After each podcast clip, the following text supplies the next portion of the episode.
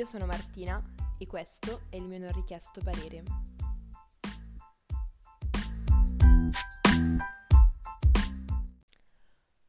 Come ti vedi tra dieci anni? Quella tipica domanda a bruciapelo che non ha una risposta esatta e nemmeno una sbagliata ed è proprio per questo che fa schifo come domanda. A chi è mai venuto in mente di inventarsela? Quale addetto alle risorse umane in cerca di uno stagista neolaureato da pagare 200-250 euro al mese malato di mente farebbe mai questa domanda? Eppure è una di quelle più gettonate e alla quale sono sicura che nemmeno l'addetto risorse umane che l'ha inventata saprebbe rispondere con certezza. Spesso però gli instabili mentalmente siamo noi stessi che implicitamente e con fare parecchio masochista ce la poniamo, ma anche in quel caso nessuna risposta. A volte mi chiedo se non avere una risposta a questa domanda significhi essere poco ambiziosi, significa non avere le idee chiare sul proprio futuro. Sono l'unica a non sapere dove mi troverò, con chi, di cosa mi occuperò tra dieci anni. Sì, ho una vaga idea, ma non parliamo di cosa mangerò domani a pranzo, parliamo di obiettivi di vita, parliamo di certezze a lungo termine, di programmi reali per il futuro. E allora mi chiedo se noi ventenni che non riusciamo a rispondere a questa domanda sogniamo troppo poco o troppo in grande. Davvero non abbiamo piani oppure ci limitiamo a tenerli nascosti, questi programmi stratosferici che ci auspichiamo per il futuro? Per paura di esporli in tutta la loro fragilità e inconcretezza. Che schifo avere vent'anni, ma quanto è bello avere paura, canticchiano i Comacose in un loro ultimo pezzo, e non potrei ritrovarmi in strofa migliore. I vent'anni sono pieni di paure, paura di domande del genere, paura di fallire, di perdere tempo, di aver fatto scelte sbagliate che comprometteranno inevitabilmente il nostro futuro, paura di, di, non passare quell'esame, di non trovare la strada che più ci si addice, paura di doverci accontentare, di rimanere indietro, di non essere capiti. È naturale che non sappia come rispondere. Come faccio a sapere cosa voglio da me tra dieci anni, quando sono qui a cagarmi letteralmente addosso nella speranza che la mia strada si spiani da sola davanti ai miei occhi. Vorrei avere più certezze.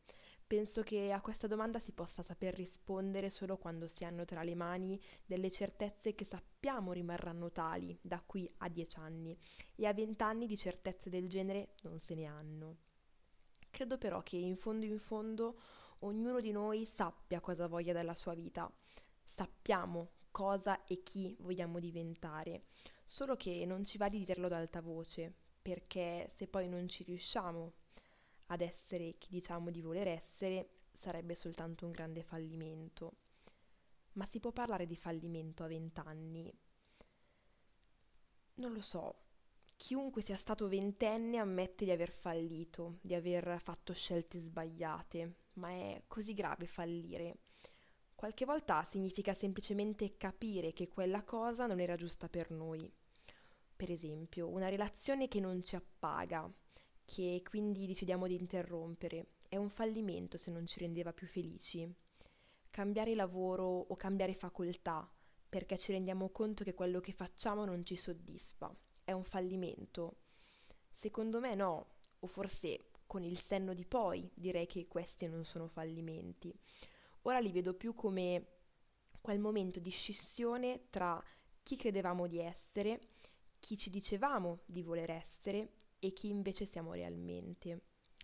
E se proprio dobbiamo utilizzare il termine fallimento, cerchiamo di utilizzarlo in maniera meno cruenta e negativa e non quando semplicemente ci scolliamo da quell'idea di noi che non ci appartiene più e che non vogliamo più inseguire e raggiungere. Di certo lo scenario attorno a noi non ci aiuta. Sembra sempre che chi seguiamo, chi ci circonda, le persone che ammiriamo non falliscano mai e noi siamo gli unici la cui vita sta andando storta. Ma fidatevi che non è così, quello che fa apparire le vite degli altri migliori delle nostre è soltanto il filtro di Instagram. La paura di fallire non deve, non deve rallentarci, non dobbiamo avere il timore di investire su noi stessi e scommettere su ciò che potremo diventare. Alla fine nella vita valgono anche i tentativi a vuoto. Secondo il mio non richiesto parere è lecito non sapere chi saremo tra dieci anni ed è altrettanto ammissibile concederci la possibilità di cambiare strada e fallire.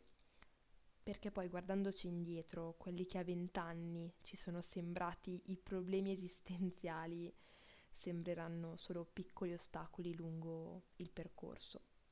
E su questo sono abbastanza certa che a 30 anni, se mai ci verrà posta la stessa domanda, non sapremmo di lì a dieci anni cosa diventeremo.